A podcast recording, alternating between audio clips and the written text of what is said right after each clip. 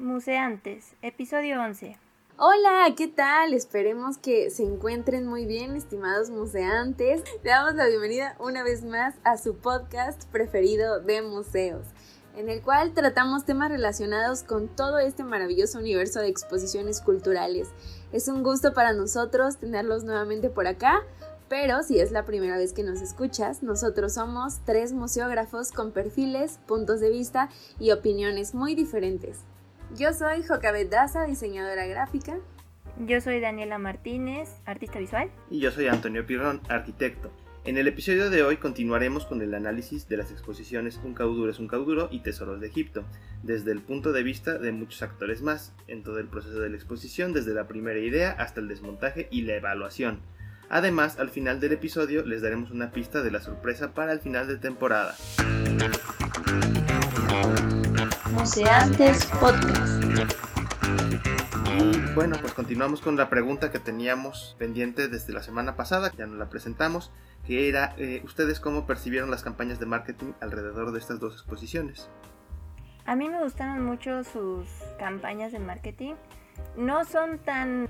Bueno, la verdad es que yo no conocía que iba a haber estas dos exposiciones hasta que ya estaban inauguradas, pero eh, creo que tienen Em, mucha afluencia en redes sociales porque se, por ejemplo, en la de un cauduro es un cauduro, tienen las redes sociales del museo, pero también tienen las de cauduro. Entonces desde ahí están publicando una y otra vez las publicaciones y las actividades de la exposición, pero también eh, he visto que pues tienen otras formas de acercarse al público. Estaba viendo que tienen una tienda con productos que tienen eh, imágenes de, cauduro también. Eso se me hace como bien bonito, ¿no? Que tienen como bolsitas. Em, ¿Qué más tienen? Vi creo que un cojín. O sea, tienen cosas bien padres que la verdad sí vale la pena echarle un ojo a eso. Hasta pañuelos creo que tienen, ¿no? Ajá.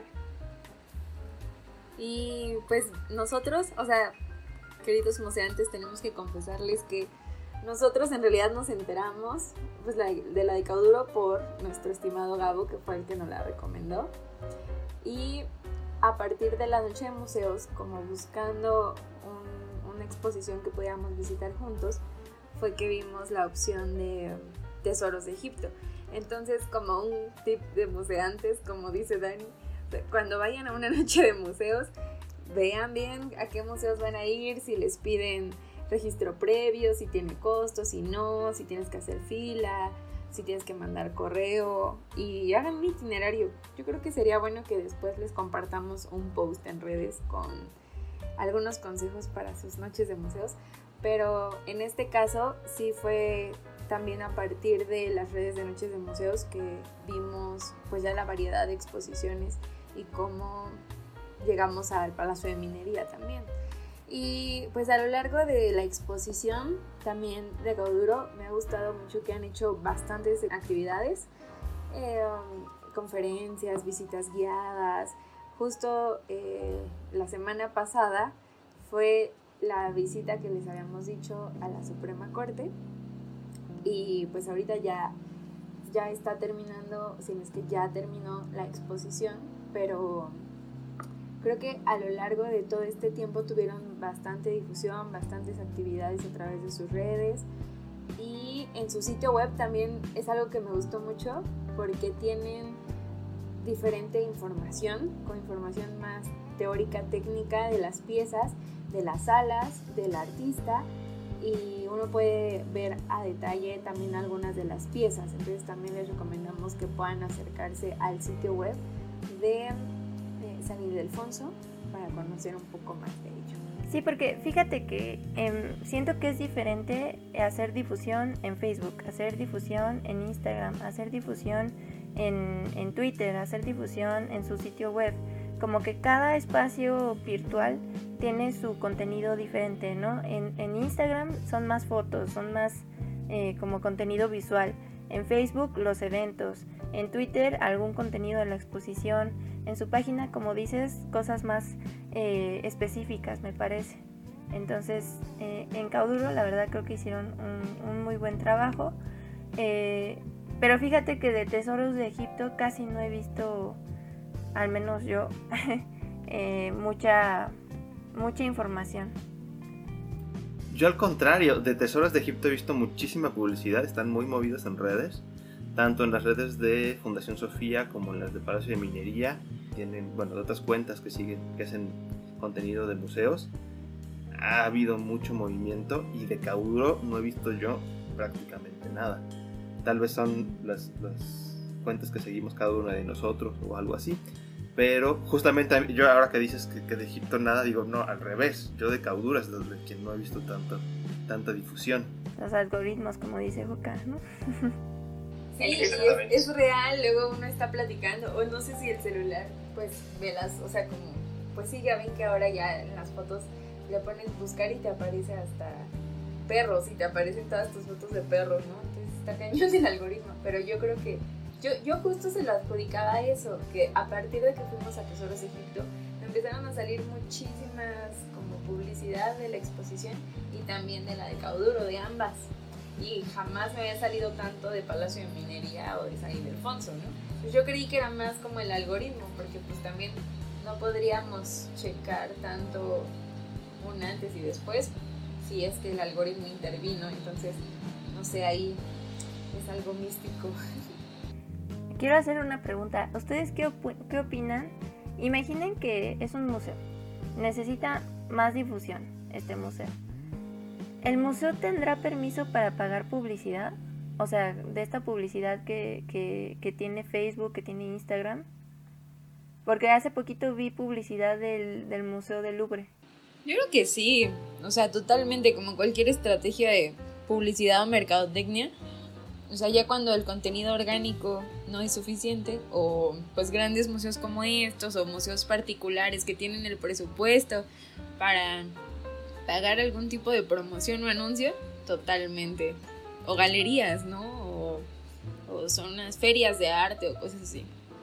La publicidad he visto mucha de esta pagada de galerías. Más de galerías de museos nunca hasta esta que vi del Museo del Louvre. Yo he visto de museos privados, de, particulares jamás.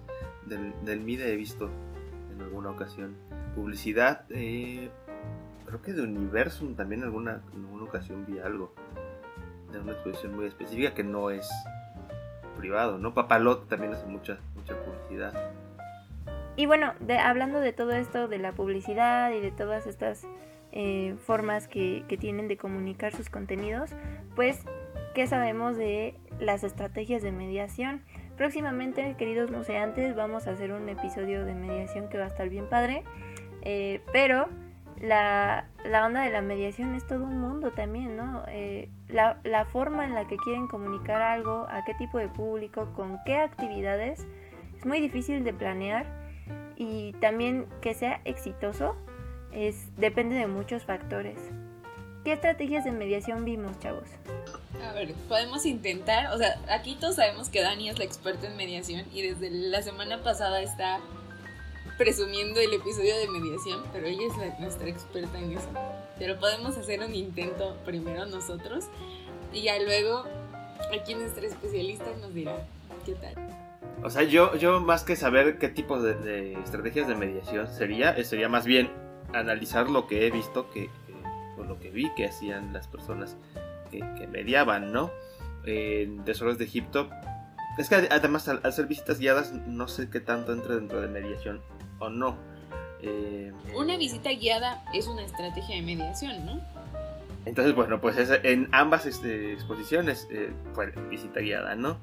Eh, hablando justo de estas dos exposiciones, creo que hasta ahí llega, no lo sé.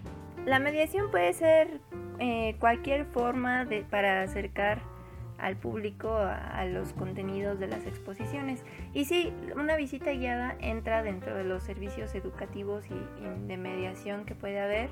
Eh, después vamos a hablar como de las diferencias entre un guía de museos y un mediador, porque, ah, bueno, un mediador tiene más, más habilidad, o no, más permisos como de, interacción con el público. Entonces, en las visitas que hicimos, ¿Realmente creen que el guía o el mediador tuviera eh, una interacción con el público?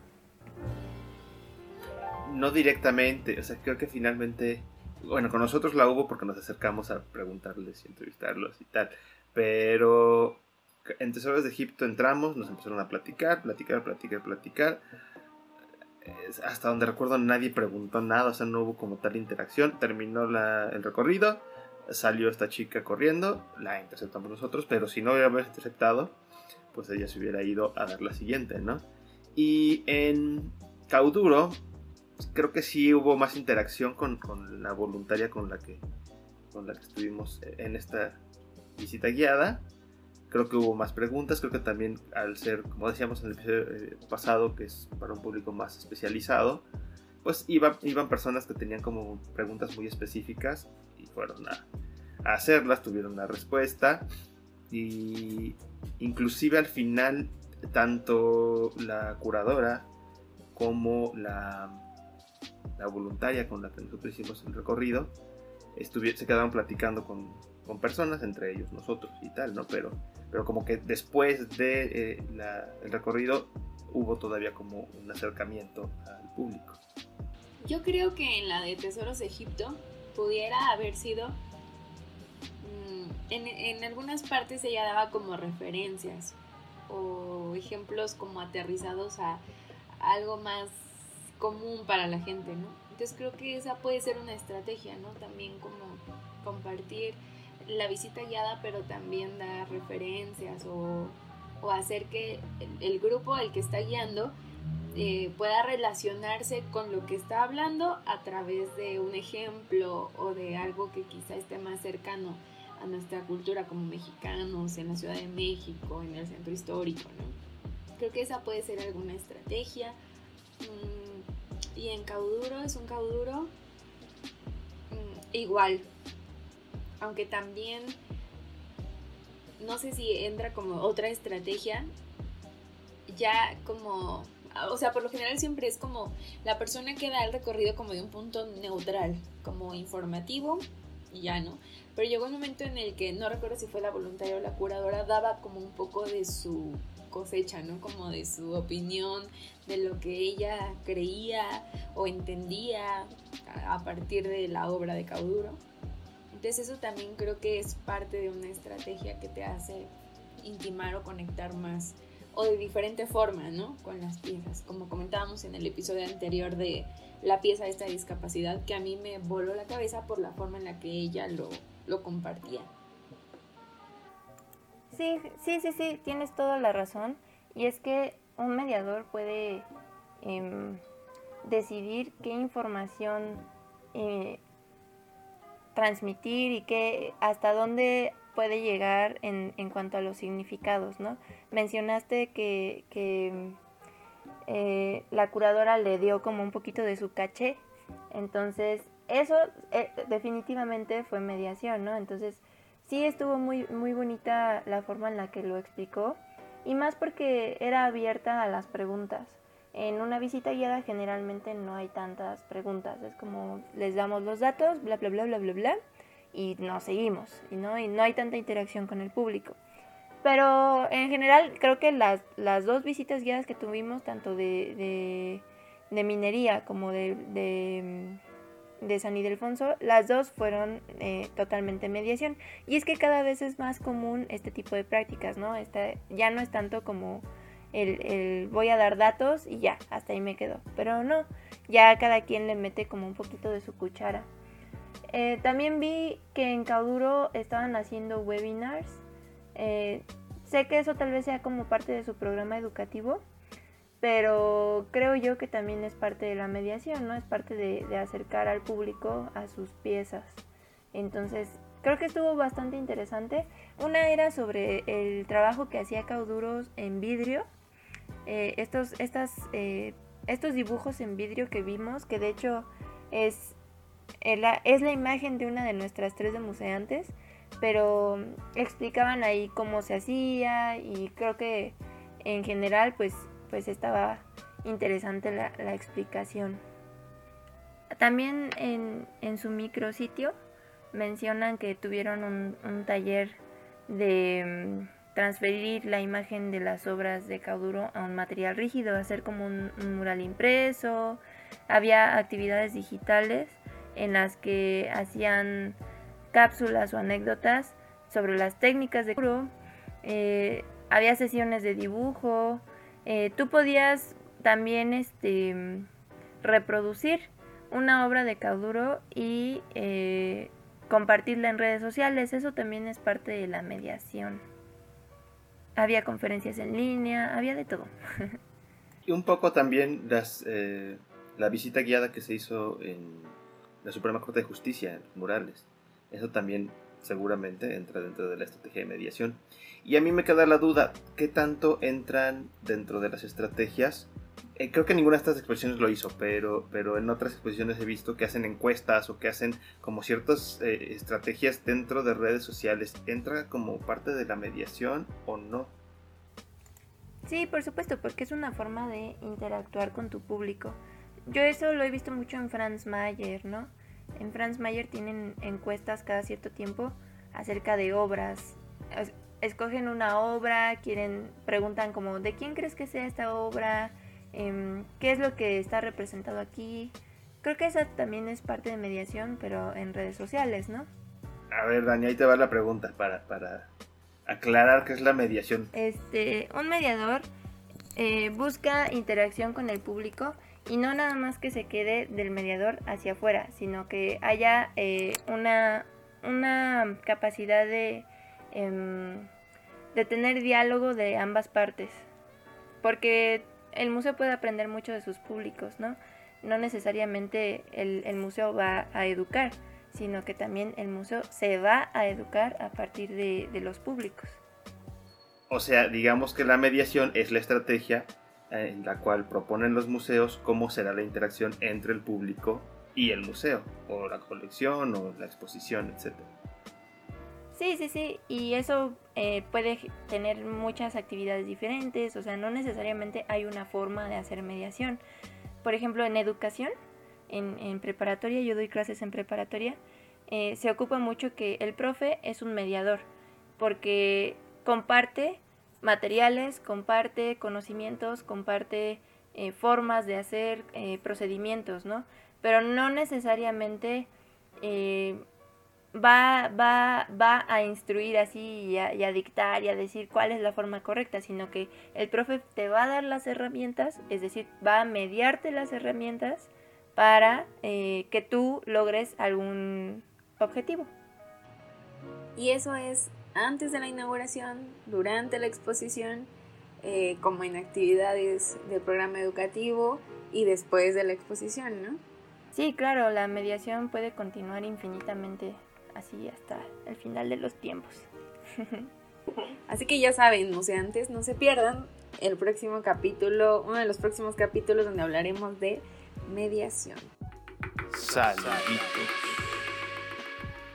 Y luego vi algunos, algunas piezas que a mi parecer eran como, no tenían tanto, tanto tema así como Egipto, o sea, era como una representación así como aquí en México, pero no tenía, no te, te pasaba, no te, hoy no, sé cómo decirlo, o sea, no, no te transmitía eso que tú querías para Pero es que, bueno, también la exposición no era, era de, algún, de una asociación, ¿no? Lo replicaron.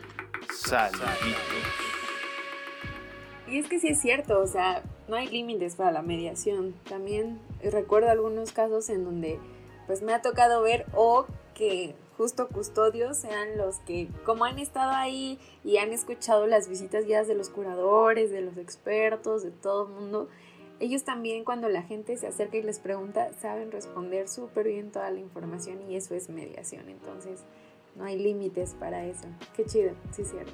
Sí, justo los custodios muchas veces eh, son los que se pues llevan ahí años, ¿no? O sea, por ejemplo, los que están en, en antropología muchas veces eran los que cuando nos quedábamos en la noche y tal nos platicaban. Es que en el año tal pasó tal, y es que cuando yo estaba, eh, este cuarto no existía, ¿no? Hay mucha información que, que no, eh, para el trabajo que nosotros estábamos haciendo hay, mucha información que no existía, ¿no? Y que, y que no viene en libros porque eh, habla mucho de la estructura o de la obra del museo. Y ellos te decían, no, es que esta columna, esta es nueva. Y, aquí lo, lo, que pasó es que hace como 15 años estaba bien flaquita y se cuarteó y entonces le metieron un refuerzo y no sé qué. O sea, y toda esa información que no hay otra forma de saberla, ellos la tienen. Entonces, pues son, son muy, muy valiosos. Saben, en el, en el museo donde trabajaba, yo tenía muy buena relación con algunos de los custodios y en algún momento los custodios se volvieron mediadores, a veces daban visitas guiadas eh, e incluso, bueno, tengo un video fabuloso de mi querida Aide. Aide, si nos escuchas, te adoro. y luego hasta son testigos de los procesos de montaje. Entonces, si les preguntan también ustedes, chicos, hay, hay algunos que sí están dentro de ese proceso porque hay, montajes como muy, muy estrictos donde no permiten a nadie que no sea un técnico. Eh, pero luego también los custodios apoyan en esa parte. Eh, sería cuestión de preguntarles, ¿no? Como, oiga, ¿cómo se montó esto? Usted sabe, ¿no? Esos también son datos bien interesantes que los custodios guardan, ¿no? Eh, mantienen una relación tan cercana con los museos porque viven ahí adentro, viven ahí y ven cada cosa que tú dices, wow, ¿no? Este... Y bueno, en, en, en Cauduro, por ejemplo, me acerqué a un custodio a platicar con él tantito en lo que pasábamos a la siguiente sala y, me dijo, no, señorita, bueno, fue el que me regañó primero por andar tomando un video. Me dijo, no, no se puede tomar video, disculpe, pero pues está prohibido, ¿no? No, no es que nosotros no queramos dejarles, no, pues yo entiendo, está bien, son protocolos. Em, pero bueno, le pregunté, oiga, ¿y qué tal ha habido de afluencia? Y dice que cree que en esta ocasión no hubo tanta afluencia, pero en la noche de museos anterior hubo un montón de gente, eh, luego llovió, ¿no? Y, o sea, estaba mencionando cosas que, que, creo que dentro de una exposición pasan, ¿no? Por ejemplo, ¿qué pasaría si, si Minería o San Ildefonso se inundaran, ¿no? Eh, esto sería como cuestión también de, de los custodios de decir hacia dónde muevo a la gente, eh, cuáles son las zonas de seguridad. Los custodios tienen un buen de tareas que si bien eh, parece que no, sí, sí tienen un buen de responsabilidad y más con las obras. Y bueno, pues cuál es la función que tiene un custodio. Ya estamos hablando mucho de, de ellos, pero ¿qué hace un custodio? ¿no? Bueno, en estas dos exposiciones lo que pudimos ver, el papel de los custodios. Pues en en Tesoros de Egipto creo que no fue tan, tan marcada la, presencia de los custodios como tal, porque de por sí había muchísima gente. Era pues una visita masiva, una super visita donde el equipo de Fundación Sofía y de Palacio de Minería estaban pues alrededor de las salas. Entonces, eh, al menos no alcancé a distinguir bien o a poner tanta atención en quiénes eran custodios y quiénes eran parte del staff del museo. Entonces, pues ahí no fue como tan evidente, pero siempre había alguien presente. Y por el otro lado, en Cauduro, sí, también me tocó, no, no regaño, pero llamada de atención en cuestión de grabar videos. Porque en cada, en cada esquina había un, un, este, un custodio. Y desde la entrada, o sea, creo que tuvimos la oportunidad también de saludar a uno de los custodios que muy amablemente pues nos informó sobre la, la, demora quizá que había, el caos un poco por el tiempo de la noche de museos que iba a tardar un poquito más, pero que podíamos pasar a dejar nuestras cosas. La verdad es que es un, señor súper amable porque además pues ya tiene muchos años trabajando ahí y pues nos informó muy bien de eso. Ya adentro sí pudimos eh, percibir estos custodios que protegían muy bien. O sea, ahí pudimos ver eh, la labor de estas personas, que es observar a la gente, que permitir el flujo, ¿no? Ahora que estamos en todavía en pandemia, pues que pase la gente, que no se quede, que no se hagan grupos muy grandes, que nadie se acerque demasiado a las piezas, que nadie las toque, que en este caso que no se permitía grabar, que nadie grabe, eh, cuando es con fotografía y flash o de esas profesionales, pues igual medir eso, que no estén corriendo, cualquier duda que tenga la gente pues respecto a entradas, salidas, zonas seguras, todo eso ellos son los súper indicados y pues en experiencia personal pues sí, creo que son parte del equipo fundamental del museo O sea, a veces hay gente que los hace menos o que dicen, no, pues, ¿qué? Pero la verdad es que como hemos platicado en estos minutos, son gente muy capacitada que conocen más y, a profundidad y como en frente a frente y por haberlo vivido, pues la, al espacio y las experiencias que se han vivido en las exposiciones, ¿no? Sí, sí, sí, y básicamente eh, su contrato tal vez diga que su misión es resguardar eh, las piezas, ¿no? Cuidar que, que no sufran daños, pero también pues ayudar al público a tener un, buen recorrido en cuanto a movilidad, ¿no? Como decirles hacia dónde está el flujo, como decías tú ahorita, Joca. Y respecto a conservar las piezas, pues, bueno, no me quiero adelantar. Toño, ¿tú quieres decir algo? Sí, eh, bueno, pues yo creo que a grandes rasgos los custodios son los que están, como bien dicen, encargados de la seguridad tanto de las piezas como de los visitantes, ¿no? No solo de las piezas, sino del, de los inmuebles, pues, de, que todo, todo lo que pasa dentro del museo se lleve de forma segura y correcta para todos los implicados. A ver si un día hacemos un episodio con custodios también. Como la experiencia de varios custodios, eso estaría increíble. los secretos detrás de las exposiciones. Seguro tienen un montón de anécdotas bien chidas de lo que pasa cuando se cierra el museo. Y bueno, eh, dentro de este, dentro de estas dos exposiciones, ¿se percataron de algún elemento de conservación preventiva o alguna estrategia que hubiera sido muy evidente? Bueno, pues en, en Egipto, pues ya lo habíamos mencionado, había era una exposición de vitrinas, ¿no? Muchos objetos colocados en vitrinas, con capelos, detrás de un vidrio. Eh, estaban los, las cintas estas para evitar el paso, eh, de las que hablamos del episodio anterior un poco. En Cauduro creo que me voy más hacia... No era evidente, pero la iluminación pues seguramente era de LEDs, ¿no? Que eh, los LEDs ya no dañan tanto a las obras. ¿Tú qué viste, Toño? Yo lo que vi muy evidente en el Tesoros de Egipto es que eh, todo el tema de la temperatura estaba a través de mini splits. Entonces tenían de estos mini splits gigantes que, que daban como una temperatura constante a la sala, pero a toda la sala, o sea, no era como, focalizada en una pieza. Bueno, otra justamente por lo que platicábamos, ¿no? Como son réplicas todas las piezas que hay en esa, en esa exposición, no necesitas como como un control de temperatura muy específico y si puedes eh, hacerlo muy generalizado. Eh, los mini splits son los aires acondicionados que hay como en los hoteles y tal, que son como unas cajotas grandototas que pueden ah, jalar aire o sacarlo. Y se conectan a través de ductos para justamente jalar aire desde afuera o sacarlo.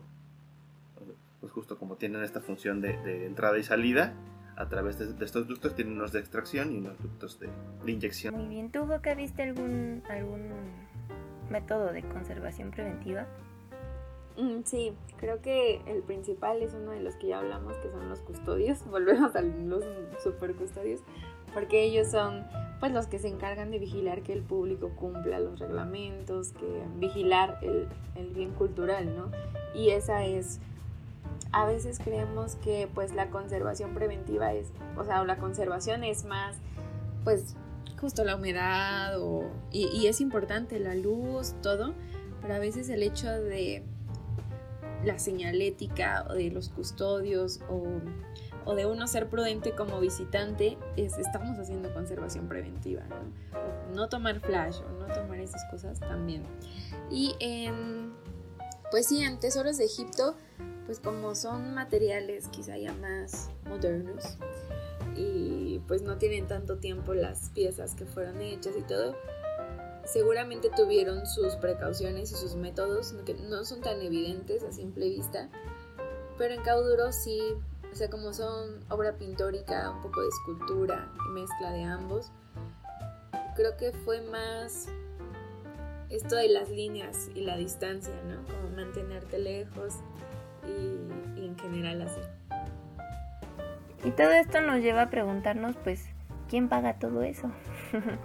Eh, hay que saber que dentro de una exposición hay muchas instituciones eh, involucradas, hay eh, voluntarios, hay mucho equipo tanto de los museos como de el lugar de donde provienen las piezas y en, en ambas exposiciones a mí me dio como siempre me da sentimiento o, me gusta leer cuánta gente participa en las exposiciones. Por ejemplo, en, la de Cauduro, pues eh, parece que esta exposición la eh, recibió un estímulo fiscal de parte de EFI Artes, ¿no? Eh, también hay agradecimientos para la Fundación Alcea, la colección Jumex, que muy probablemente es de donde se pidieron prestadas las piezas. Ahí eh, se involucró también el Museo de Arte Moderno, el Museo Nacional de la Estampa, la Secretaría de Hacienda y Crédito Público, em, hasta la de Transportes y la Suprema Corte de Justicia. O sea, hay muchas, muchas, muchas eh, instituciones y personas involucradas.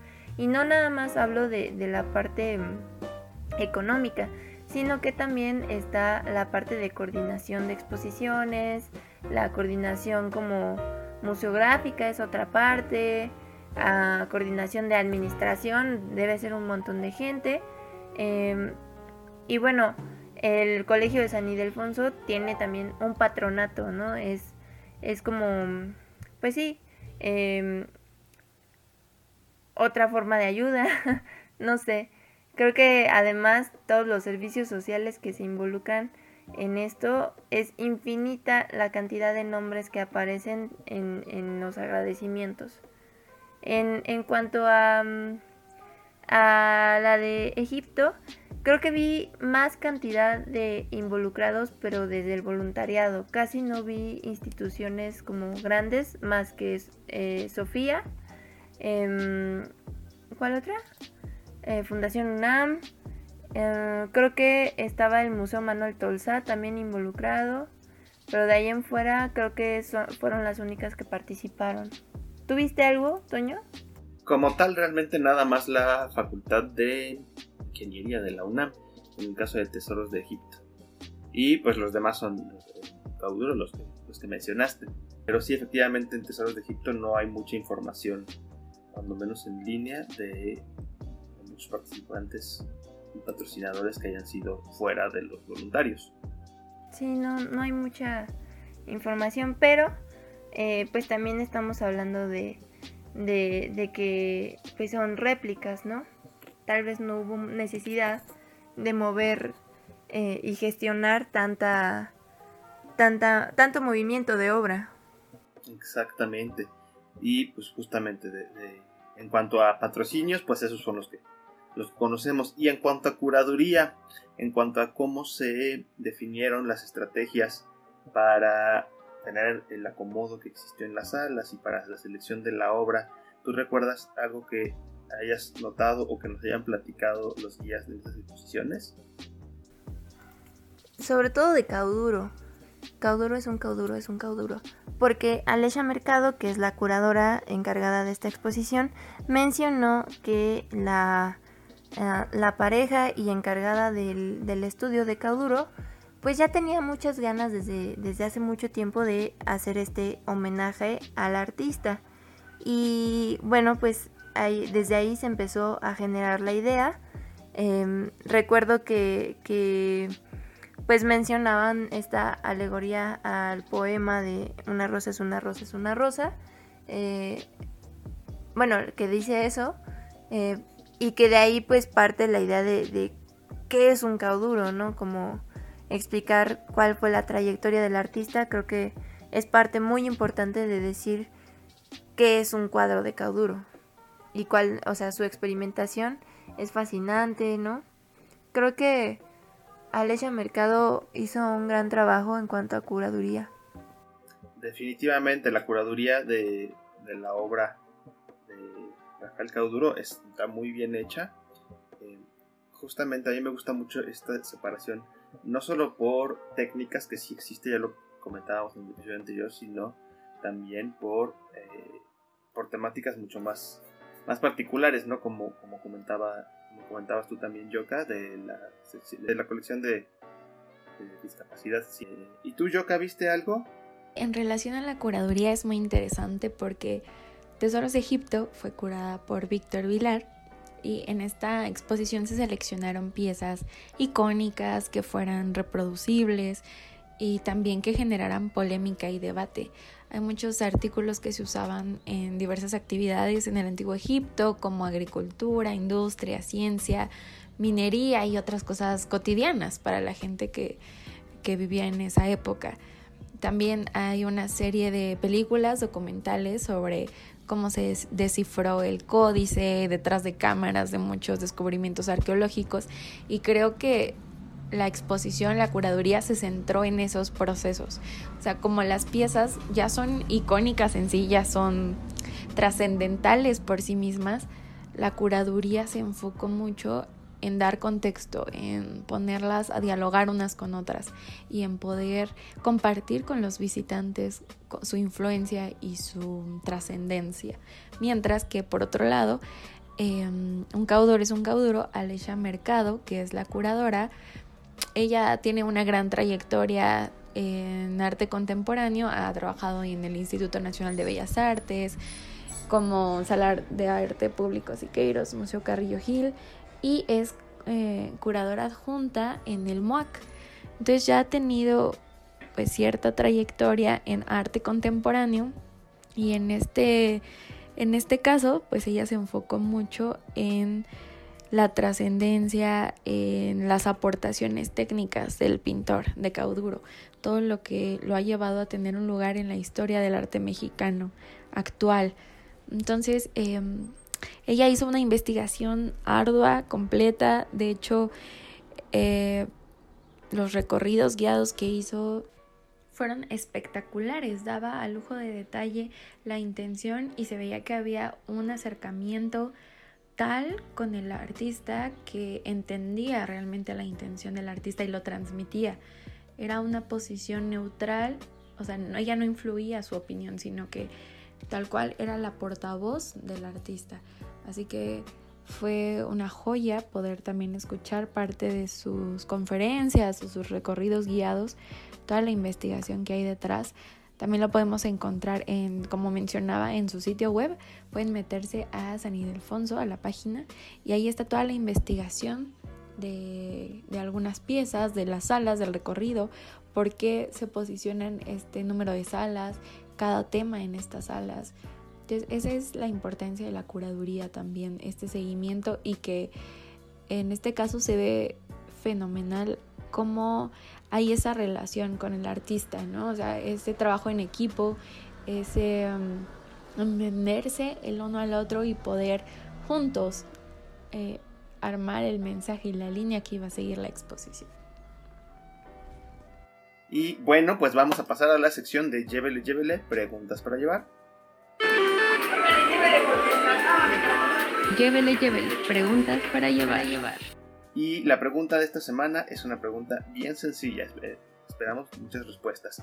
Eh, se acerca la noche de museos de junio y nos gustaría saber a qué museo les gustaría a ustedes eh, que fuéramos los museantes para eh, documentarla en podcast y además, ¿qué museos les gustaría ustedes visitar para conocer exposiciones y la oferta cultural que haya en esta noche de museos? Llévele, llévele. Preguntas para llevar. Y bueno, antes de terminar el episodio nos gustaría compartirles algunos fragmentos de una visita que realizamos a Hashi Gallery el día 10 de junio y platicarles que la próxima semana tendremos como invitada a Natalia Contreras de Hashi Gallery para que nos platique un poquito más de esta galería. Ah, bueno, este, soy Omar Rosales, soy el director y fundador de la galería Hashi. Y pues bueno, el, y bueno, el proyecto nace en, en, el año 2018, acabamos de cumplir cuatro años, y nace eh, por la gran necesidad y demanda eh, de expansión del arte japonés en México. Decidimos eh, ser una galería itinerante, entonces buscamos otras galerías, casas de cultura, edificios abandonados, lo que sea, los adaptamos para las exposiciones, lo cual nos da un parámetro de libertad bastante significativo, que ha ayudado para, para seguir este, en el camino. Y pues ya tenemos cuatro años y somos la única galería de este, de este estilo en el mundo, no solamente en Latinoamérica o en Japón o en Asia. No hay nada parecido que marque estos dos países, a, a México y a Japón. Sino, o sea, hay, obviamente hay galerías en todo el mundo, incluyendo México, que tienen artistas japoneses, pero no son especializados en. O sea, nosotros sí tuvimos, o sea, estamos íntegramente relacionados con Japón. En esta fusión. Yo de manera personal en mi historia de vida, yo llevo relación con Japón más de 22 años. Ok. ¿Y actualmente con cuánta obra cuentan? Eh, con- contamos, pues bueno, yo creo que con más de 100 piezas. Obviamente eh, están guardadas en la bodega y dependiendo de los proyectos, las- algunos las tienen los artistas en su taller, como el caso de, de Javier. Entonces, pero también tenemos una bodega donde tenemos la, la obra, ¿no? Principalmente la obra que viene de Japón, pero por cuestiones de pandemia, pues no hemos podido recibir más por las cuestiones tan complejas que están ahorita en el mercado en Asia. Entonces, es muy arriesgado, es muy arriesgado Traer este, obra. traer- sí, obra. Claro. Si no es tan, tan sencillo de un, de un lugar tan distante Sí. desde Asia. Hemos estado, eh, nos han invitado a los mochis, hemos estado en los mochis, en Cuernavaca, aquí en la Ciudad de México, en la colonia Condesa, en la colonia Roma, con otras galerías, la Galería Gama Crea. Ah, eh, sí, sí, sí, con ellos hicimos un proyecto, con, sí, con varias casas, escuelas, eh, hacemos convenios ¿no? para llevar a cabo las exposiciones. Hicimos una exposición que se llamó Cacahuates japoneses, Japón a través del arte mexicano. Entonces, pues bueno, los cacahuates japoneses pues son mexicanos, no, no existen en Japón. Exactamente. Y en Japón les dicen cacahuates mexicanos. ¿En serio? Sí, sí, sí. Y los creó un japonés este, que llegó aquí a México, eh, que iba saliendo de la, de la posguerra, y él, la- con los ingredientes que tenía, para no morirse de hambre, crea los, empieza a vender en conos los cacahuates japoneses. O sea, a, a mí me, me gustó mucho el título porque son estas cuestiones culturales que, que no las determina ningún político y ningún estado, ni nadie te las dicta, que son espontáneas, ¿no? Para ti, ¿cuál es la importancia de pertenecer o de estar en una galería? La importancia de las galerías para los artistas. Pues fundamentalmente yo creo que son espacios que necesitamos. Creo que la profesionalización del arte es difícil. Cuando recién egresas no tienes mucha idea de hacia dónde ir, de cómo funciona el medio, de cómo mover tu trabajo. Y en mi caso, por ejemplo, el hecho de estar en una galería, pues al final de cuentas es la posibilidad de llegar a un público y es lo que yo necesito como artista. Digo, independientemente de la parte de hay una Promoción, venta, hay una promoción, puede, pueden suceder varias cosas, varias conexiones, varias redes. Pues sí, yo considero que es muy importante y creo que sí es importante. Es algo que no hacen énfasis cuando estás en la universidad, pero sí es, sí es importante conocer tu perfil y conocer el perfil de las galerías, ir a galerías que digan, ok, o sea, me gusta tu trabajo y entra dentro de la línea de lo que estamos haciendo. Es todo un proceso de convencimiento y está bien porque una obra de arte es una compra que haces, yo creo, al menos el coleccionismo que a mí me gusta es el coleccionismo de la gente que quiere vivir con la pieza, que realmente está adoptando a alguien para vivir en su casa y es un pedazo del artista, ¿no? Entonces sí entiendo que no es una decisión a la ligera, pero pues tú mientras tienes el recibo de la luz, la renta y todo, llegándote puntualmente mes con mes, ¿no? Sí, sí, sí. Entonces es un poco ese, ese juego de entender que es un mercado lento y tú contraponerte a decir, ok, entonces vamos a hacer todo lo posible para poder estar a la par, ¿no? De las necesidades de la vida. Es que para mí el arte no me gusta porque tienen esta idea de Da Vinci.